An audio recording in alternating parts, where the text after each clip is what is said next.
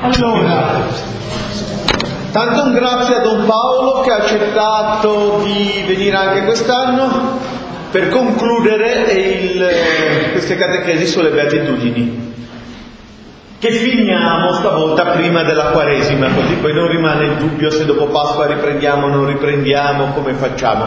Quindi sapete regolare, però eh, per febbraio cerchiamo di concludere l'argomento. Poi ci saranno le catechesi in Quaresima e poi vedremo cosa fare nel tempo pasquale. Questo c'è ancora magari da rifletterci un attimo. Eh, proseguiamo con questo cammino parrocchia-oratorio. Eh, grande madre dell'oratorio, ti fidarti le orecchie tirate perché siamo pochissimi come oratorio. Certo, sei la grande madre non li hai bistrattati abbastanza, quindi, quindi eh, potrai bruire contro di loro in, eh, per portarli. E niente, mettiamo il nostro cammino di quest'anno come catechesi, ma come tutto, sotto le, il manto di Maria domani alla Madonna del Rosario e che la Madonna ci aiuti a, a fare quello che suo figlio ci dirà. È la migliore introduzione alla parola di Gesù che adesso ascoltiamo e meditiamo insieme. Nel nome del Padre, del Figlio e dello Spirito Santo. Ave Maria, piena di grazia, il Signore è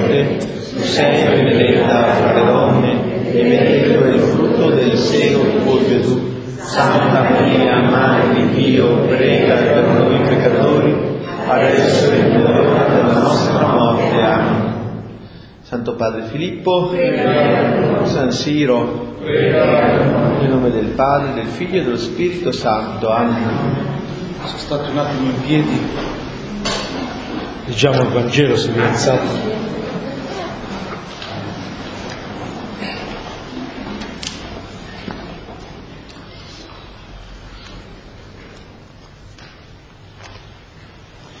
Allora Pietro si avvicinò e disse a Gesù, Signore, se il mio fratello commette colpe contro di me, quante volte dovrò perdonargli? Fino a sette volte? E Gesù gli rispose, non ti dico fino a sette volte, ma fino a settanta volte sette. Per questo il regno dei cieli è simile a un re che volle regolare i conti coi suoi servi. Aveva cominciato a regolare i conti quando gli fu presentato un tale che gli doveva diecimila talenti. Poiché costui non era in grado di restituire, il padrone ordinò che fosse venduto lui con la moglie, i figli e quanto possedeva e così saldasse il debito. Allora il servo prostrato a terra lo supplicava dicendo, abbi pazienza con me e ti restituirò ogni cosa. Il padrone ebbe compassione di quel servo, lo lasciò andare e gli condonò il debito.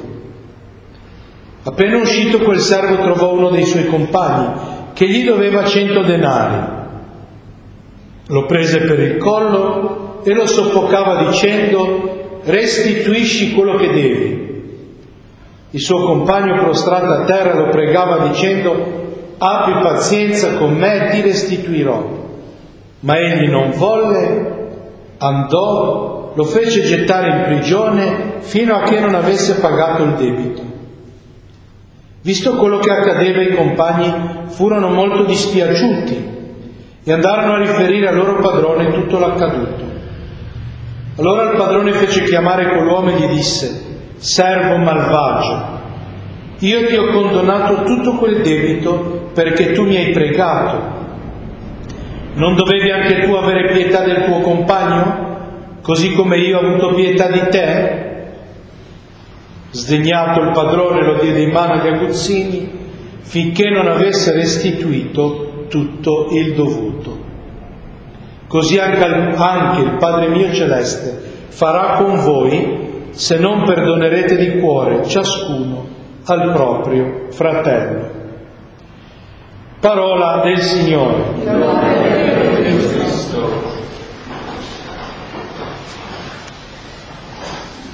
Ecco, allora ben ritrovati. E... Vi ricordate che l'anno scorso avevamo iniziato eh, guardando un pochino il, il, il contesto del Vangelo nel quale erano state situate da Matteo le beatitudini e avevamo visto che il Vangelo, i nostri vescovi, eh, ci, hanno fatto un regalo, come è normale che facciano le conferenze episcopali, e ce lo hanno, lo hanno diviso per noi questo Vangelo, no? quasi come a darci eh, una chiave di lettura e avevamo visto, vi ricordate, che è stato diviso in cinque parti dai nostri vescovi e queste cinque parti non a caso in realtà. Il Vangelo di Matteo, secondo i biblisti, è il Vangelo il popolo, prima di tutto per il popolo di Israele, per il popolo dell'alleanza e il popolo dell'alleanza ha come numero il numero fondamentale proprio il numero 5, no? Il numero 5 rappresenta la mano di Dio e vi ricordate, dicevamo, la mano di Dio non è qualcosa di teorico, non sono dei discorsi, non sono delle regole, non sono delle, delle dottrine o delle, come dire, un modo filosofico di intendere la vita, ma sono delle opere. I primi cinque libri della scrittura che sono per Israele la mano di Dio, il Pentateuco, hm? sono il modo con cui Dio ha operato con questo popolo. Non solo ha operato, ma ha costituito questa cozzaglia di schiavi come il popolo, il suo popolo, il popolo con cui fa alleanza. E così il Vangelo di, di, di Matteo, i nostri vescovi l'hanno diviso l'inaugurazione del regno dei cieli, che parla dei primi sette capitoli, la predicazione del regno dei cieli fino all'undicesimo capitolo, il mistero del regno dei cieli e poi il quarto, la Chiesa primizia del regno dei cieli e il quinto, l'avvento del regno dei cieli, che poi è la parte, l'ultima, nella quale Gesù entra nella Pasqua. Il quarto di, questi, eh, di queste sezioni si conclude proprio con il Vangelo che abbiamo letto insieme.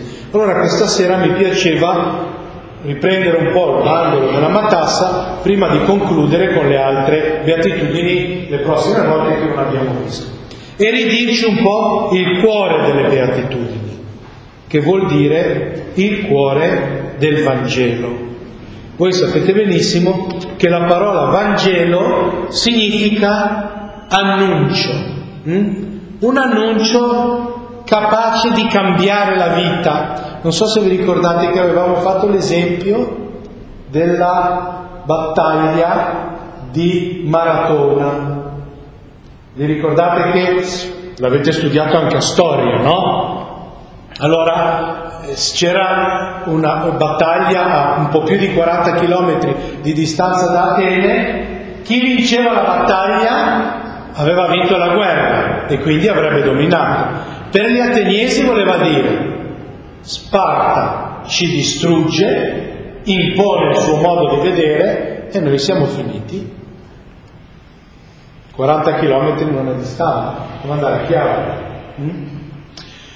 È chiaro che tutta la città era in apprensione e a un certo punto arriva in città un uomo, vi ricordate, no?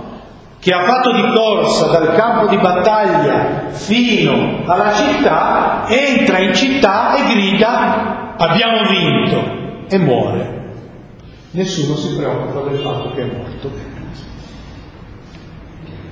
perché non era l'importante lui, ma ciò che lui portava, la notizia. Quella notizia che lui portava era capace di cambiare completamente la vita di Atene. E vi ho fatto l'altro esempio che riporta il catechismo della Chiesa olandese, il primo catechismo, no? quello famoso. L'esempio di questa donna, siamo nella Normandia, hm? ormai si sa che devono arrivare questi alleati devono sbarcare, non si sa il giorno, non si sa bene la zona, ma eh, però tutti sono in apprensione, no? Perché chi ha collaborato con i tedeschi, se arrivano e ci liberano, o scappa o finisce male, chi invece è stato contro i tedeschi, si arrivano e ci liberano, finalmente è la pace.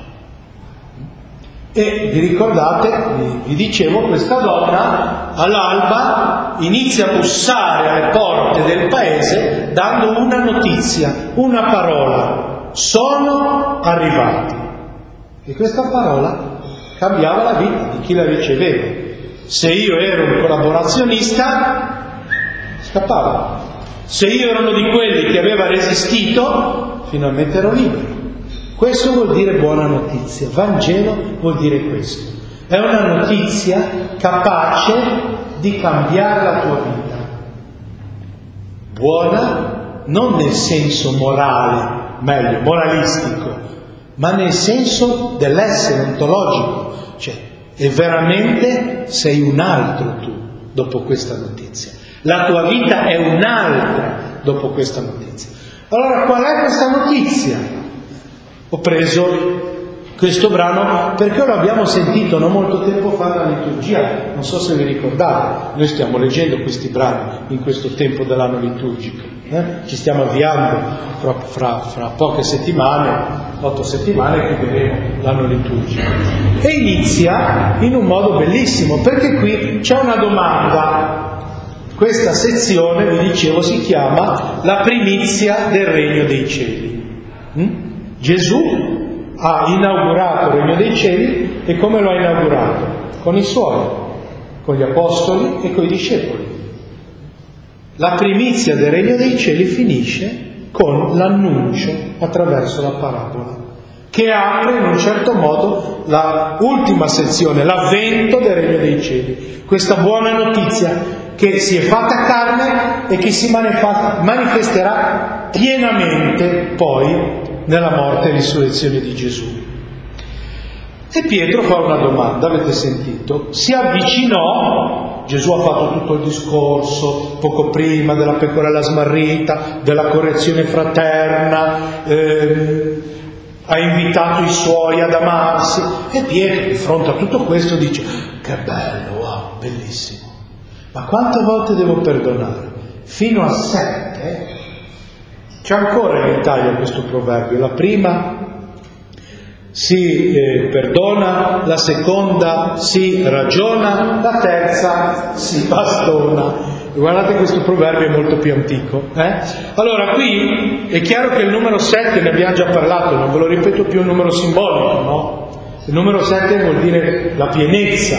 Devo perdonare sempre Attenti perché la domanda di Pietro è molto seria, è anche la nostra domanda, ci pone noi al centro. In questa domanda c'è un centro, io, cioè Pietro. Io, quante volte devo perdonarti? Sempre. Al centro c'è io. Risposta di Gesù. Non ti dico fino a 70 volte, ma fino a 7 volte, ma fino a 70 volte 7. Per noi, per gli ebrei, il numero 7 ripetuto tre volte è una roba terribile. Terribile nel senso buono, nel senso di forza, è qualcosa di impressionante. Voi sapete l'Apocalisse com'è che definisce il male, la personificazione del male che è Satana. Il numero di Satana qual è? 6, 6, 6. Qui Gesù dice 7, 7, 7. 70 volte 7. Non ti dico 7, ma 70 volte 7. Allora, non abbiamo tempo, ora non è questo per, per dirvi, vi butto lì alcune cose, no? E Gesù però non si ferma, perché Pietro, intesa così, la può intendere Vabbè, insomma, al centro ci sono io che devo sforzarmi di perdonare. Siccome Gesù ci conosce, Dici, senti, facciamo così, correggiamo subito il colpo. La buona notizia che io sono venuto a portare è che non sei tu al centro, non ci sei tu, se no sarebbe terribile. Prova un po' a pensare se io e te dobbiamo essere il Dio della nostra vita. Pensa un po' cosa devi portarti sulle spalle. Terribile, terribile. Infatti poi ce ne scordiamo. E dice, il regno dei cieli è simile a un re che vuole fare i conti coi suoi servi. Gesù inizia ponendo una situazione di divario enorme, un re e i servi. Perché fa così Gesù? Molto semplice. Perché le parabole che Gesù costruisce e la Chiesa impara da Gesù ha imparato da Gesù e quindi ha usato quelle parabole per evangelizzare, le parabole che Gesù inventa sono parabole che hanno il compito di farti vedere qualche cosa che tu se no non penseresti. Allora, se parliamo di un re, parliamo di uno che ha pochi o tanti soldi? Tanti. Stiamo parlando di uno che ha i soldi del regno, cioè che è quello che somma in sé tutte le ricchezze. Mm? E questo inizia a fare i conti con chi? I servi. Guardate che non dice che fa i conti con i suoi amministratori, non dice che fa i conti con i suoi subalterni, con non so, i conti, i duchi, no, i servi. Tente, guardate il divario. E dice, comincia a regolare i conti quando gli fu presentato un tale che gli doveva, chi si ricorda? 10.000 talenti. Ricordatevi questo numero e questa parola, 10.000 talenti. Che cosa sono 10.000 talenti? Lo vediamo dopo. Dice, poiché costui non, ave, non era in grado di restituire, attenti, perché chi è l'agente di questa parabola, abbiamo detto? Un re. Ma qui non dice più un re, qui dice il padrone. Perché cambia Gesù? Perché dice il re e i servi e invece qui dice il padrone. Chi è che vuole indovinare? Nel momento in cui io non ho da restituire, da servitore, io divento schiavo e tu sei il mio padrone. Non è una cosa di poco, eh? Questo qui non ha da restituire, dunque tu sei il mio schiavo. E dice, ordinò che fosse venduto lui la moglie, i figli e quanto possedeva e così saldasse il debito. Attenti bene, perché ora vi suona, questa frase vi può suonare bene, poi non vi suonerà più fra un po'. Il debito che quest'uomo ha viene pagato nelle relazioni. Le relazioni che quest'uomo ha, relazioni affettive, moglie, figli, relazioni sociali, tutto ciò che lui possiede, cioè la sua vita viene annullata, annullata. Perché non vi distraiate? Vi dico già, stai attenta, eh? stai attento, perché questo servo sei tu di cui parliamo. Questo servo di cui stiamo parlando sei tu, eh? sono io. E senti cosa ci dice Gesù. Allora il servo, prostrato a terra, lo supplicava dicendo, abbi pazienza con me e ti restituirò ogni cosa. Diecimila talenti.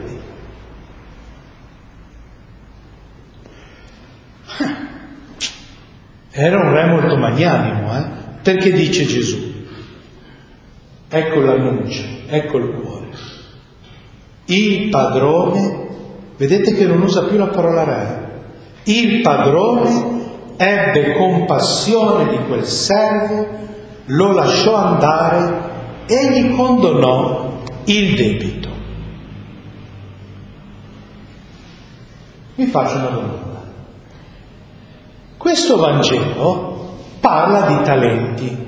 Quando parliamo di talenti a voi cosa vi viene in mente? Ma oltre a questo, nel Vangelo dove si parla di talenti? La parabola dei talenti, no? Eh, e noi subito tu facciamo questo ragionamento, quello che ha fatto precisamente lei, ma ce l'hanno detto tante volte anche al catechismo, eh? Non è che è un ragionamento sbagliato, ma parziale. Talenti uguale doni. Non ci sta nel Vangelo, non funziona così. Nel Vangelo Gesù dice quella parabola vi ricordate? Sono contesti diversi, ora non abbiamo tempo. Eh? Una addirittura Gesù la dice in un Vangelo, in un contesto di eh, confronto, di diatriba, questo re che... Ma racconta così questa parabola Gesù. Eh, uno deve partire per un lungo viaggio e inizia a dare ai suoi servi, ai suoi servi, i suoi talenti e dice al primo gliene dà 5, al secondo all'altro 1. Povero salognato, sto qui che ce ne aveva uno, voglio dire, dai, eh. E dice, parti per un lungo viaggio e gli chiede di amministrare questi talenti, no? Il primo che cosa fa? Era un genovese il primo, non so se lo sapete nel Vangelo, è così, era un genovese, un buon genovese, quattro fasulette, dieci talenti. Il secondo era un romano, non so se lo sapete, ma era di Roma, era uno di quelli che diceva, vabbè dai, ci mettiamo a posto, freghiamo un po' in giro, e doppio, battute, eh, senza punti ma quattro. Il terzo perché lo sotterra? Vi ricordate perché? Perché ho paura, di che so che sei padre severo. Guarda, guarda, guarda, non ti arrabbiare, dice, non ti arrabbiare, guarda, non ti arrabbiare. Non ti arrabbiare, io non ti ho restituito niente, ma però per Bacco ti restituisco il talento. Cioè io non ho perso niente. Guarda, io ho così paura di te che sei così duro, che tu gli dici prendi dove non hai dato niente, raccogli dove non hai seminato. Mazza, io ho una paura terribile di te, per cui prenditi il tuo e lasciami in pace. Vi ricordate cosa gli dice il padrone? Il re. Infindarti. Sapevi che io sono così? E perché non hai, non hai dato i miei soldi a chi? Ai banchieri, che ti avrebbero dato almeno gli interessi. Scusate, se qui stesse parlando dei doni, allora è un po' cattivello sto Dio, perché a lui ne dà 5 e, e lui è bravo a lei, no, no poverina, ormai, ma a lui due, a me che sono sfigato di turno, permettetemi la parola, uno, cioè io non ho nessun talento. Due, due parabole. Evidente che chi ascoltava il Vangelo e sentiva questa parabola, che veniva dopo l'altra, aveva già davanti questo. Questo servo Com'è che sta trattando il padrone? Che gli ha dato 10.000 talenti. Non 5, non 2, non 1, 10.000 talenti. Mm? Gli dovevo, vuol dire che sto qui gliel'ha già dati. Lo tratta come quel servo di un talento, eh? e cioè come un padrone che bella, guarda che bisogna restituirgli tutto. Tutto bisogna restituirgli. La mentalità è la stessa. Attenti bene, che quest'uomo però fa una cosa furba. Fa così, gli dice, abbi pazienza con me. Si butta per terra, prega. Mm? Seconda parte.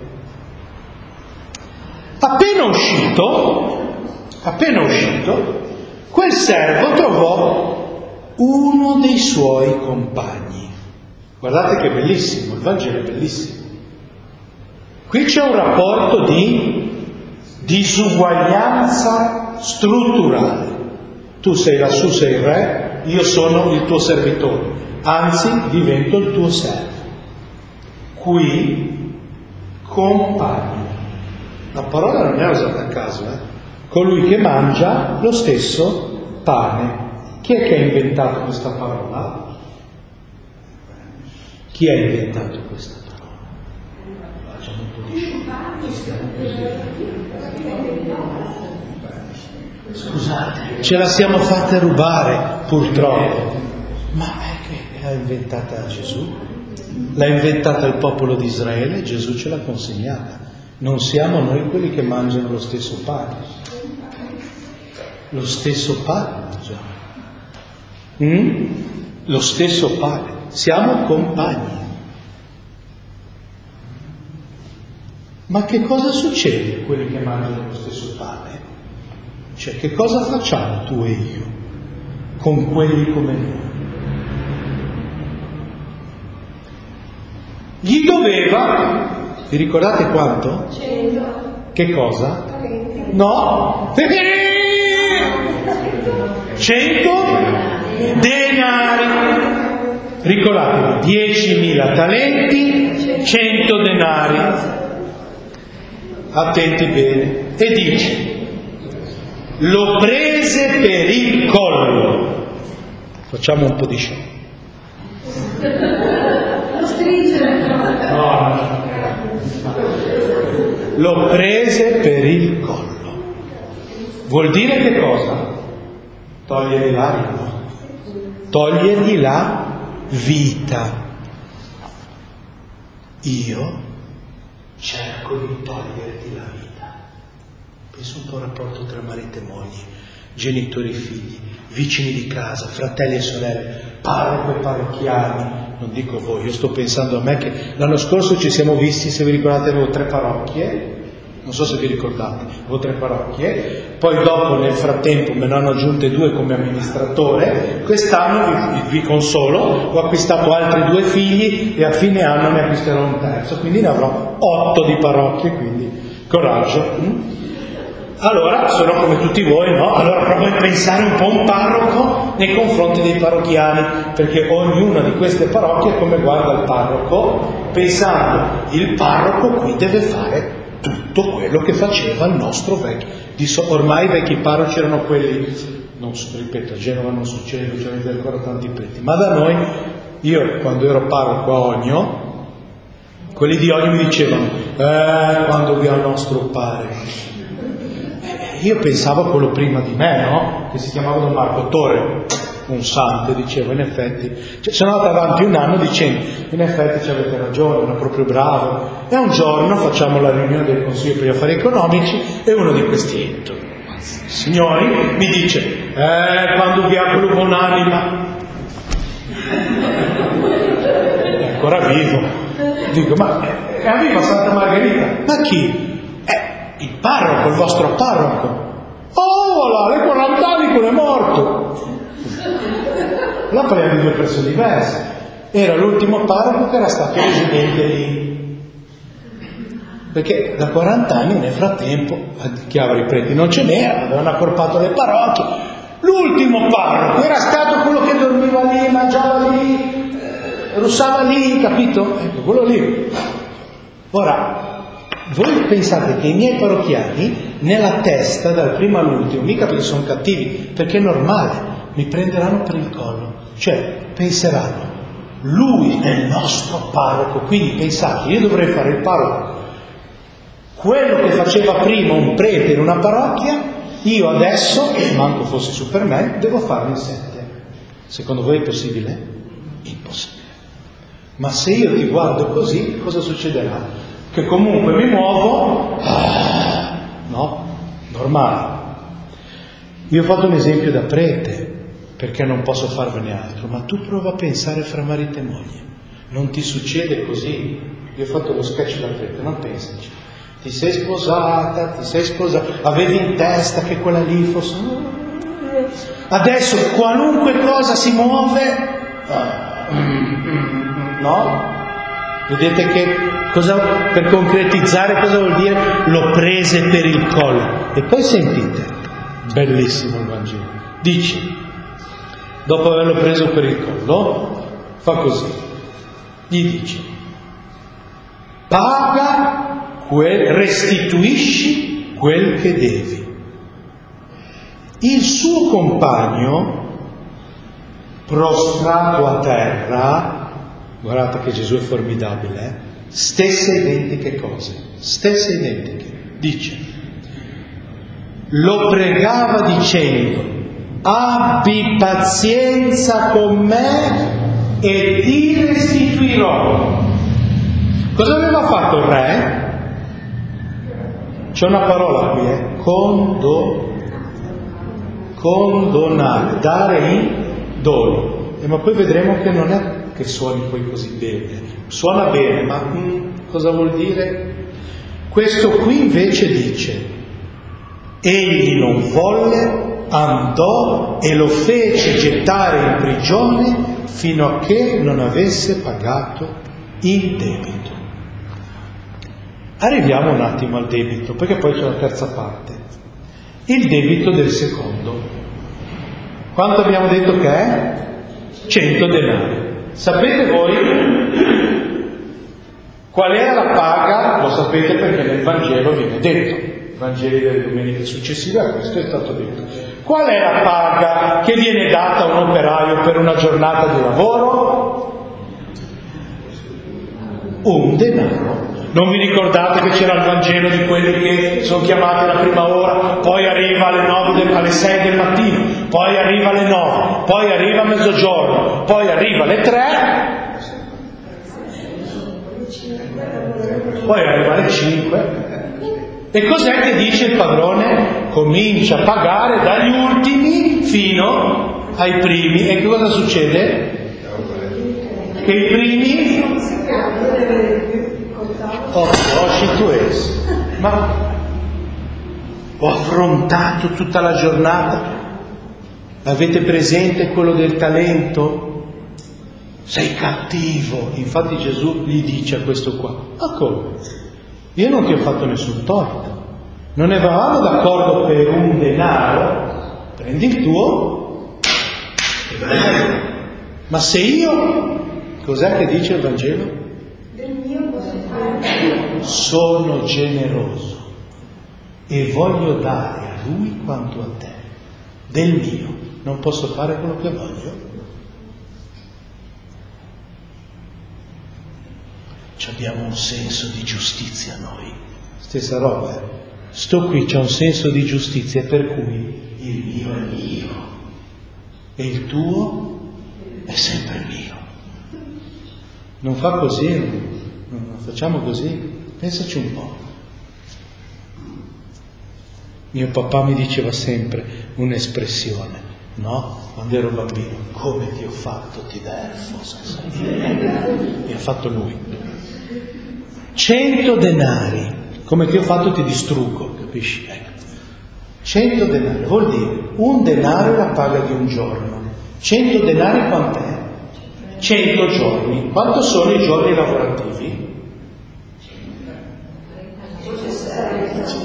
No, no, in un anno, scusate, in un anno quanti giorni lavoriamo noi? 300 giorni? In Israele lavoravano un po' di meno perché quando facevano le feste, non so se lo sapete, quello è un popolo da imitare ragazzi, facevano 7 giorni, capito? Quindi, però voleva dire un po' meno della paga di un anno di lavoro, la metà, un po' meno della metà. Facciamo un'ipotesi, io non so quanto guadagnate voi, vi dico quanto guadagno io. A me mi danno 1036 euro al mese. Mm? Allora, 1036 euro al mese vuol dire che sono 6.000 eh, sono? Io di matematica sono una scarpa, ma no, 6.300 euro? Sei mesi. È già abbondato perché sono un po' meno, vi dicevo. 6.000 euro. 6.000? 6.000 euro. Questo qui gli doveva al suo compagno 6.000 euro. Tanti o pochi? Eh, so che c'è eh. Voglio dire, oh, metà del mio lavoro, anno. Terza parte del Vangelo. Visto quello che accadeva, i compagni furono molto dispiaciuti e andarono a riferire al loro padrone tutto l'accaduto. Guardate, il Vangelo è bellissimo. Se ci fate caso, nei rapporti, tu per tutti è un padrone. Che Gesù dice una cosa seria, eh? voi mi guardate così, voi mi guardate così, voi il re lo considerate così, un padrone che si prende dove non ha seminato. E andarono a riferire quello che era accaduto. Allora il padrone fece chiamare quell'uomo e gli disse, servo malvagio, mm? quello dei denari, del primo talento, no? Io ti ho condonato tutto quel debito perché tu mi hai pregato. Non dovevi anche tu avere pietà del tuo compagno, come io ho avuto pietà di te? La pietà, che usa un'altra parola. Il padrone, in questo caso il re, usa verso quest'uomo la parola pietà, ma prima il Vangelo che parola aveva usato? Compassione. Compassione. Ebbe compassione di lui. E qui il re ha compassione, ma che cosa chiede nel rapporto fra servi? La pietas. Non la compassione, eh? la pietà. E dice, sdegnato il padrone lo diede in mano agli aguzzini finché non avesse restituito tutto il dovuto. E fin qui, bella parola, il guaio alla fine. Così il Padre mio celeste farà con voi, cioè vi metterà nelle mani dell'aguzzino. Se non perdonerete di cuore, ciascuno al proprio fratello. Arriviamo al cuore di questa parabola. Il cuore di questa parabola è sti benedetti 10.000 talenti. Vi faccio una domanda. Secondo voi cos'è un talento? Tu non puoi rispondere. No, perché devi aiutare fare un calcolo matematico. Cos'è un talento? Ti... Quando Gesù dice gli diede a uno 5 talenti, 3, 2 talenti, un talento, 3 talenti, 2 talenti, a quella 10.000 talenti, cos'è un talento? Un dono, sì, ma concretamente denaro, denaro, moneta? Chi vota per la moneta alzi la mano. No, perché così vi svegliate. Solo in tre. Tutti pensiamo ai soldi, no? Ma vi... Peccato che invece è un'unità di misura. Da una parte uno gli deve 100 denari, dall'altra è un'unità di misura. Ed è un'unità di misura che, come ve la dico, vi si illuminano gli occhi come a paperone e capite che è un'unità di misura da re, perché un talento corrisponde a un lingotto d'oro di 24 kg. Capisci quel deficiente che è andato a mettere sottoterra 24 kg d'oro? A te sei un trombato proprio. 24 kg d'oro. Allora io mi sono fatto aiutare da lui se il calcolo è sbagliato. Siamo due tordi, ma no, lui no. Eh? Abbiamo fatto questo calcolo perché nel Vangelo bisogna fare i calcoli. Eh? Perché se no non capiamo il Vangelo. Lo trattiamo come una robetta, una regola, una morale che poi diventa ismo, moralismo, un, una filosofia. Allora, un talento e 24 kg d'oro. Sapete quanto costa l'oro in questo momento? 34,90, 35 euro. Mm? Perché state tranquilli, adesso crescerà. Quando l'ho venduto io 5-6 anni fa eh, valeva 45 euro. Eh? Quindi state tranquilli, ora riaumenta. Basta che cominci un po' la guerra, ancora la comincia. È evidente che la comincia. Si stanno facendo i balletti per dire vediamo quanti armi dobbiamo impiegare, perché scusate, se le costruiscono, poi mica che le tengono lì, no? Eh, sapete chi è uno dei maggiori costruttori di armi? L'Italia. E voglio dire, dobbiamo ben usare queste armi, poi mica tenerle lì, eh, se no il governo fa andare avanti? 35 al grammo. Quanti, quanti grammi ci sono in un chilo? Mille. Quanto sono?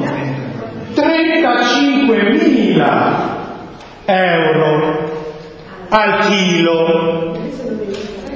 Attenti, 25 sono 24, quindi 35.000 euro per 24 sono 840.000 euro un talento. Sto qui 840.000 euro e a messi Dice, ma gli ha dato un piccolo dono. A te sei svariato, ma quale piccolo dono? Quando questo qui gli dice, eh, tu sei cattivo, prendi dove non hai raccolto, 840.000 euro ho dato, cosa prendo dove non ho raccolto? Capite come cambia il Vangelo? Cambia completamente, eh, fratelli completamente. Non ti ho dato un, un, un regalino lì, un talentino.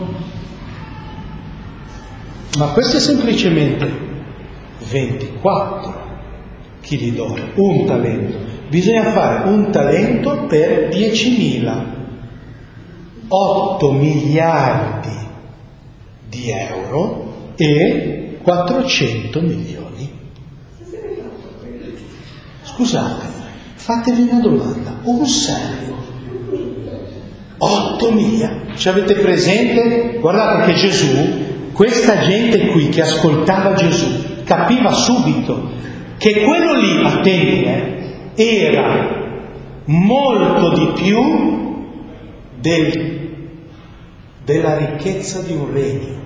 Ci avete presente quando ci dicono il PIL? Avete mai sentito parlare di PIL? te lo stai pagando, se non hai sentito sentilo che è meglio, ascolta bene, perché tu stai pagando il PIL che sta sempre crescendo nonostante ce le ciucciano. E tu dici, ma qui ciucciano sempre di più e cresce sempre di più, c'è qualcosa che non va, no? Debito pubblico va di pari passo con eh, quanto mangio.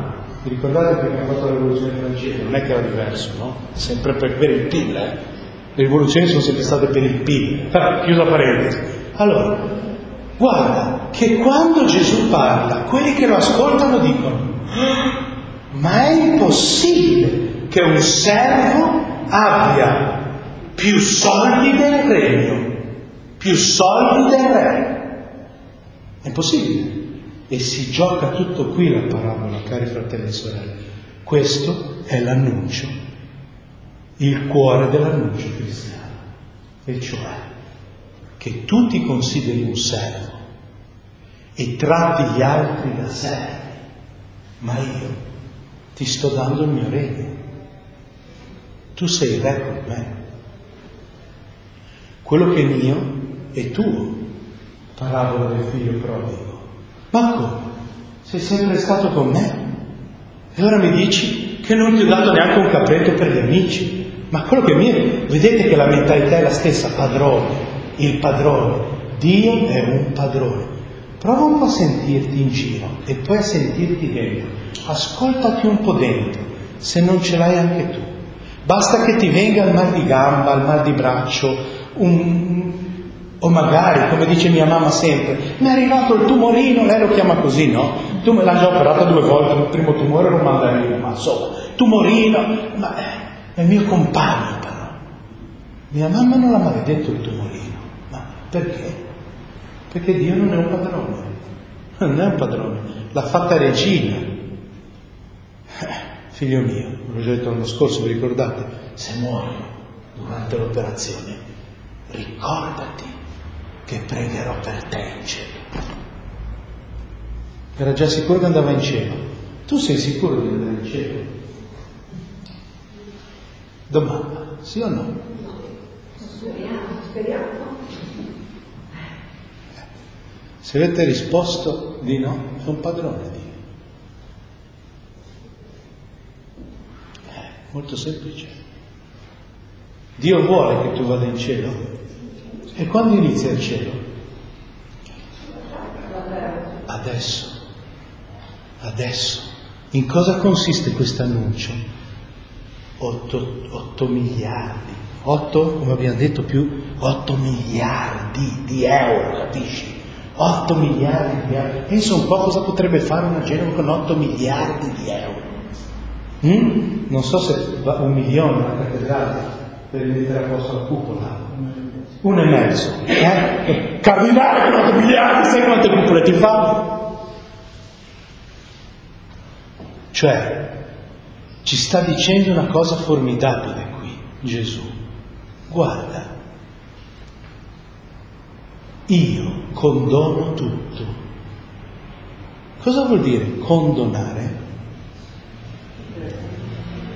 Attenti, se io ho un debito con lei, lei mi deve dare 10 milioni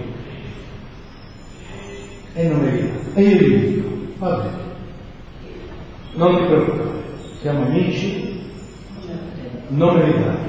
Qual è la conseguenza del fatto che lei non me li dà? Che finisce l'amicizia.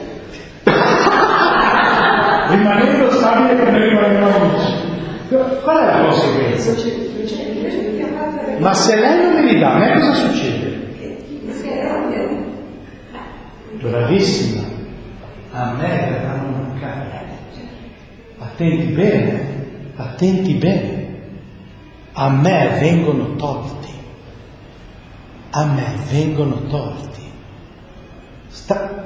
Apro una parentesi. Quando il Papa parla, una chiesa povera per i poveri, noi, io con un mio amico ho detto che menage ragazzo mio, non è che, non è che si può sempre ridurre il cristianesimo a una roba al, al, al primo piano. Caspita, ci sono i grattacieli. Tu credi che il Papa voglia dire semplicemente un discorso di soldi? Allora sarebbe una comunità sociale, ma la Chiesa non è una comunità sociale. O il Papa è svariato, mi sembra svariato? A me no. Allora, o forse ci sta dicendo delle cose più serie, secondo il Vangelo. Cosa vuol dire povero tra i poveri? Cosa vuol dire una Chiesa povera tra i poveri? Cosa vuol dire?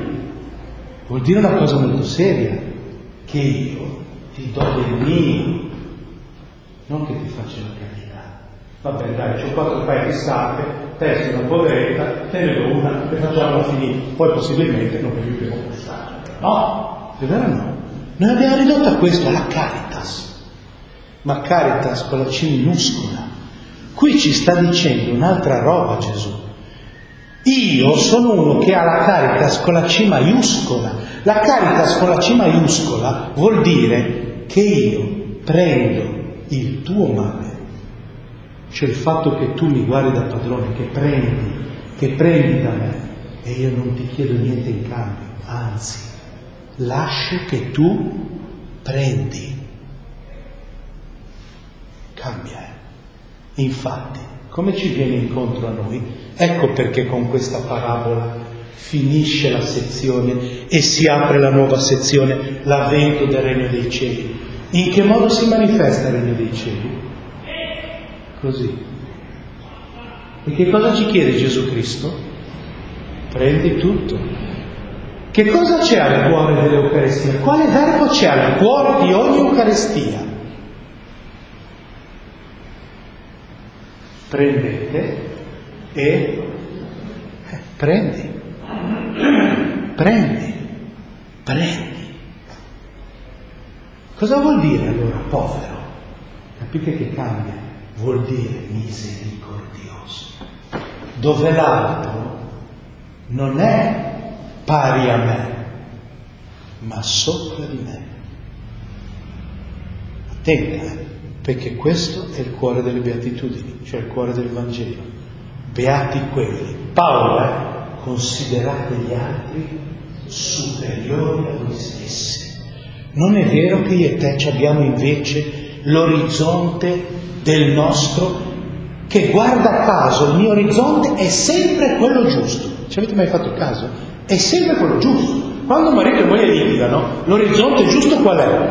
Se parli con la moglie, con la moglie. Se parli col marito, con il marito. È bello quando io sto lì in mezzo come direttore dell'ufficio e li sento. Uno, no? Cioè avete presente il ping pong? Ping pong, ping pong. E ogni tanto io faccio, oh! E questi mi guardano, forse succede anche a voi, no? E dice, ma, ma sto qua, ma si muove, ma, ma, non è capace a parlare fermo. Sapete perché mi muovo io? Perché sto facendo degli esorcismi nel frattempo. Non so se lo sapete, ma ve lo dico. Tu fai così, e eh, dico, ho preso la pallina, l'ho presa. Cioè, ma quale pallina, Don Paolo? Quella che vi state lanciando l'uno contro l'altra. E sapete come si chiama questa pallina? Secondo voi come si chiama quella pallina? Che ci lanciamo uno contro l'altro. Pensa come siamo noi. Noi subito pensiamo, odio, rabbia, no? Si chiama amore. Si chiama amore. Cioè io cosa aspetto dall'altro? Amore. L'altro cosa si aspetta da me? Amore. Solo che siamo così stupidi. Che cosa facciamo noi? Invece che averci la racchetta che raccoglie l'amore, ce lo sbattiamo all'altro. Pum, pum, pum, pum, e fermalo, fermalo e prendilo. Prendilo. Guardate che formidabile, capite che è proprio un cambio di mentalità? È facile cambiare questa mentalità? No. Infatti cos'è che dice Gesù? Cos'è che dice l'angelo quando annuncia a Maria l'avvento di Gesù? Vi ricordate cosa gli dice? Guarda che tu devi capire che a Dio tutto è possibile. Perché anche Maria, evidentemente, anche se era l'Immacolata, ma in quanto donna non poteva arrivare a raggiungere la vetta del dire io da Dio prego, prego mi chiama a prendere. Quando gli viene annunciato, diversamente da noi, perché era l'Immacolata, che cosa fa Maria? Prende. Eccomi, sono la serva del Signore. Perché com'è che prendiamo noi se siamo come Cristo? Dando. Dando. Io prendo dando. Vi assicuro che stasera ci avevo voglia di tutto tranne che di venire qui, non perché non volessi vedervi, anzi vi assicuro che mi ha fatto piacere vedere vostre, i vostri volti di nuovo, la vostra presenza, ma sono stanco. Oggi mi è successo, sono dovuto andare fino a Serra, a Serravalle col viceparroco per comprargli la cucina, per